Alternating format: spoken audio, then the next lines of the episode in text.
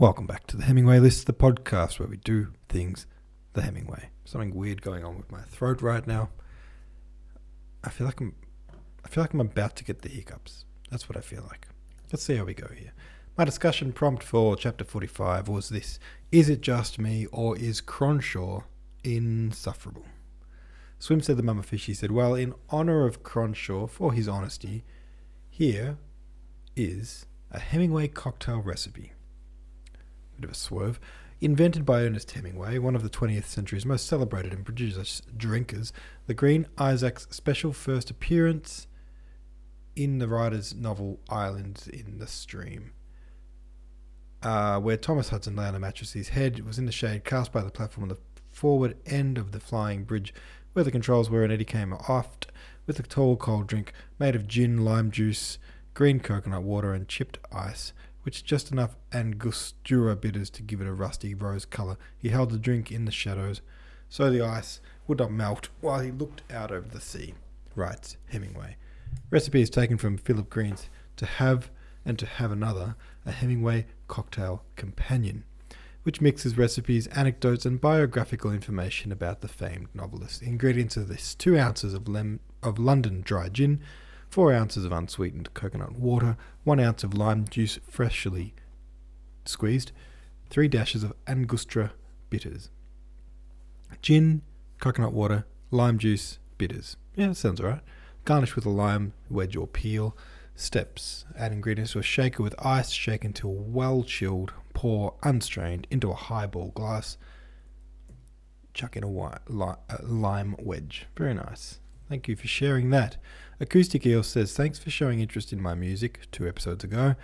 I would like for this to remain an anonymous account, so I will edit out the link later. But I will leave it up for a few days if anyone wants to follow. My Instagram account is. I will not say the name so that you can edit it out. But anyone who wants to know, go and have a look at chapter 45 discussion uh, in the next day or two, and you can find Acoustic Eels' musical handle. There you go. Entrepa says this, yeah, Cronshaw nearly destitute, sitting around with a handful of admirers, spouting his poetry and slowly pickling himself. Maybe I'm just too old to appreciate him. If I were younger and an art, a young art student in Paris at the turn of the century, maybe he would seem like a wise old man. This may have already been posted, so skip it. If so, I found today that there's a a, uh, a Somerset uh, list, Somerset's list. Oh, I'm going to attempt the name. Maugham's List. Like Hemingway's, it's from his work Great Novelists and Their Novels. You may recognize some of these. History of Tom Jones, A Foundling by Henry Fielding. Nope. Pride and Prejudice by Jane Austen. Yes, I know that one. The Red and the Black by Stendhal. Yep. Bit of a crossover here with Hemingway's list. La Pere Goro by Honoré uh, Balzac. Uh, David Copperfield by Charles Dickens. Madame Bovary by Gustave Flaubert. Another one from the Hemingway list. Moby Dick, Herman Mel- Melville. Wuthering Heights, there we go, another one. Brothers Karamazov, another one. And War and Peace, another one. Quite a lot of crossover with the Hemingway list. That's pretty cool. Feeling pretty good about myself, says Jan Brunt. I'm only two short on that list. Nicely done. I've read about half of it just because of doing the, the old uh, Hemingway list. That's pretty cool. Starfall 15 says shorter than Hemingway's, but has two women writers. He chose the Tolstoy I would have chosen if just one. Still, three to read for me on this list. I think, I think Hemingway's list has more than one female author, doesn't it? Or am I wrong? Um, it's got Emily Bronte. Oh wow, yeah, it does only have one. I didn't notice that until now. Oh, there you go. Oh, dear, excuse me. ah, shouldn't yawn midway through a podcast. That's not good podcasting. Uh, okay, let's keep reading the next chapter, but first I'm going to do a quick bit of advertising. This podcast is brought to you by patreon.com slash the Hemingway list. Patreon.com slash the Hemingway list. Go and chuck in a dollar and support the podcast if you feel like it. All right, let's read. Let's read. Chapter XLVI, XLV, uh, which is 46. Philip did not find living in Paris as cheap as he had led, been led to believe, and by February had spent most of the money with which he started. He was too proud to appeal to his guardian, nor did he wish Aunt Louisa to know that his circumstances were strained, straightened, since he was certain she would make an effort to send him something from her own pocket, and he knew how little she could afford to. In three months he would attain his majority and come into possession of his small fortune.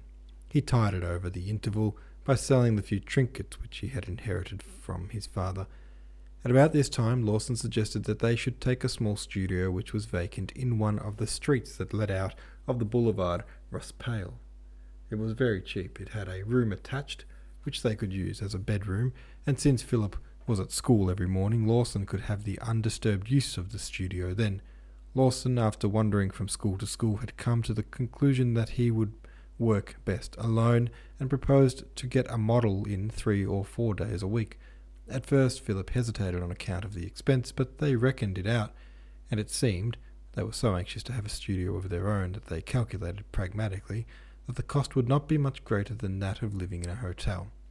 Though the rent and the cleaning by the concierge would come to a little more, they would have on the petit déjeuner, déjeuner, which they could make themselves. A year or two earlier, Philip would have refused to share a room with anyone since he was so sensitive about his deformed foot, but his morbid way of looking at it was growing less marked. In Paris, it did not seem to matter so much, and though he never by any chance forgot it himself, he ceased to feel that other people were constantly noticing it. They moved in, bought a couple of beds, a washing stand, a few chairs, and felt for the first time the thrill of possession. They were so excited that the first night they went to bed in what they could call a home, they lay awake talking till three in the morning, and next day found lighting the, the fire and making their own coffee, which they had in pyjamas, such a jolly business that Philip did not get to Amitrano's till nearly eleven. He was in excellent spirits. He nodded to Fanny Price. How are you getting on? he asked cheerily. What does that matter to you? she asked in reply. Philip could not help laughing. Don't jump down my throat. I was only trying to make myself polite. I don't want your politeness. Do you think it's worth quarrelling with me too? asked Philip mildly. There are so few people you're on speaking terms with as it is. That's my business, isn't it? Quite. He began to work vaguely, wondering why Fanny Price made herself so disagreeable. He had come to the conclusion that he thoroughly disliked her, Everyone did. People were only civil to her at all from fear of the malice of her tongue, for to their faces and behind their backs she said abominable things. But Philip was feeling so happy that he did not want even Miss Price to bear ill feeling towards him. He used he used the artifice which had often before succeeded in banishing her ill humour. I say, I wish you'd come and look at my drawing. I've got all I've got in I've I've got in an awful mess. Thank you very much, but I've got something better to do with my time. Philip stared at her in surprise, for the one thing she could be counted upon to do with alacrity was to give advice. She went on quickly in a low voice, savage with fury. Now that Lawson's gone, you think you'll put up with me. Thank you very much. Go and find somebody else to help you. I don't want anybody else else's leavings. Lawson had the pedagogic pedagogic instinct. Whenever he found anything out, he was eager to impart it, and because he taught with delight, he talked with profit. Philip, without thinking anything about it, had got into the habit of sitting by his side. It never occurred to him that Fanny Price was consumed with jealousy and watched his acceptance of someone else's tuition with ever increasing anger. You were very glad to put up with me when you knew nobody here, he said bitterly and as soon as you made friends with other people, you threw me aside like an old glove. She repeated the stale metaphor with satisfaction. Like an old glove, all right, I don't care, but I'm not going to be made a fool of another time. There was a suspicion of truth in what she said, and it made Philip angry enough to answer what first came into his head. Hang it all, I only asked your advice because I saw it pleased you. She gave a gasp and threw him a sudden look of anguish. Then two tears, tears rolled down her cheeks. She looked frowsy and grotesque. Philip, not knowing what on earth this new attitude implied, went back to his work. He was uneasy and conscience stricken, but he would not go to her and say he was sorry if he had caused her pain, because he was afraid she would take the opportunity to snub him. For two or three weeks she did not speak to him, and after Philip had got over the discomfort of being cut by her, he was somewhat relieved to be free from so difficult a friendship. He had been a little disconcerted by the air of proprietorship she assumed over him. She was an extraordinary woman. She came every day to the studio at eight o'clock and was ready to start working when the model was in position. She worked steadily, talking to no one, struggling hour after hour with difficulties she could not overcome, and remained till the clock struck twelve. Her work was hopeless. There was not in it the smallest approach, even to the mediocre achievement at which most of the young persons were able, after some months, to arrive. She wore every day the same ugly brown dress, with the mud of the last wet day still caked on the hem, and with the raggedness which Philip had noticed the first time he saw her still unmended. But one day she came up to him, and with a scarlet face asked whether she might speak to him afterwards. Of course, as much as you like, smiled Philip. I'll wait behind at twelve. He went to her when the day's work was over. Will you walk a little bit with me? she said, looking away from him with embarrassment. Certainly. They walked for two or three minutes in silence. Do you remember what you said to me the other day? she asked, then, on a sudden. Oh, I say, don't let's quarrel, said Philip. It really isn't worth while. She gave a quick, painful inspiration. I don't want to quarrel with you. You're the only friend I had in Paris. I thought you rather liked me. I felt there was something between us. I had I was drawn towards you, you know what I mean, your clubfoot. Philip reddened with instinctively tried to walk without a limp. Philip reddened and instinctively tried to walk without a limp. He did not like anyone to mention the deformity. He knew that Fanny Pri- what Fanny Price meant. She was ugly and uncouth, and because he was deformed, there was between them a certain sympathy. He was very angry with her, but he forced himself not to speak.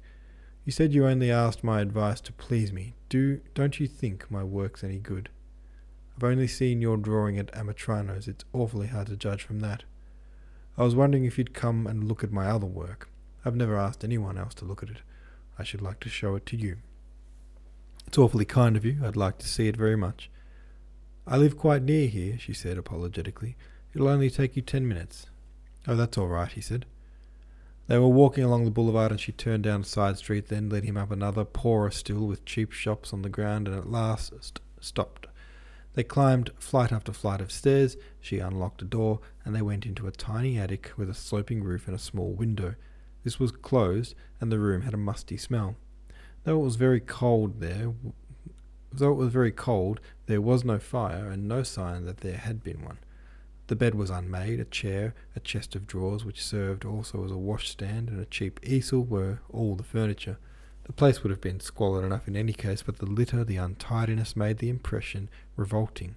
On the chimney piece, scattered over the paints and brushes, were a cup, dirty plate, and a teapot. If you'll stand over there, I'll put them on the chair so that you can see them better. She showed him twenty small canvases about eighteen by twelve. She placed them on the chair one after another, watching his face. He nodded as he looked at each one. Do you like you like you do like them, don't you? she said anxiously after a bit. I just want to look at them all first, he answered. I'll talk afterwards.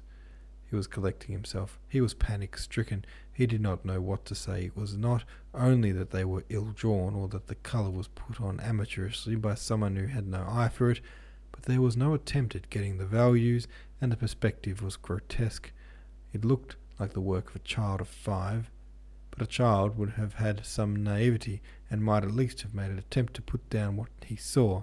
But here was the work of a vulgar mind, chock full of recollections of vulgar pictures. Philip remembered that she had talked enthusiastically about Monet and the Impressionists, but here were only the worst traditions of the Royal Academy. There, she said at last, that's the lot. Philip was no more truthful than anybody else, but he had a great difficulty in telling a thundering, deliberate lie, and he blushed furiously when he answered, I think they're most awfully good. A faint colour came into her unhealthy cheeks, and she smiled a little. A little. You needn't say that if you don't think so, you know. I want the truth. But I do think so. Haven't you got any criticism to offer? There must be some you don't like, as well as others. Philip looked round helplessly. He saw a landscape, the typical picturesque bit of the amateur, an old bridge, a creeper clad cottage, and a leafy bank.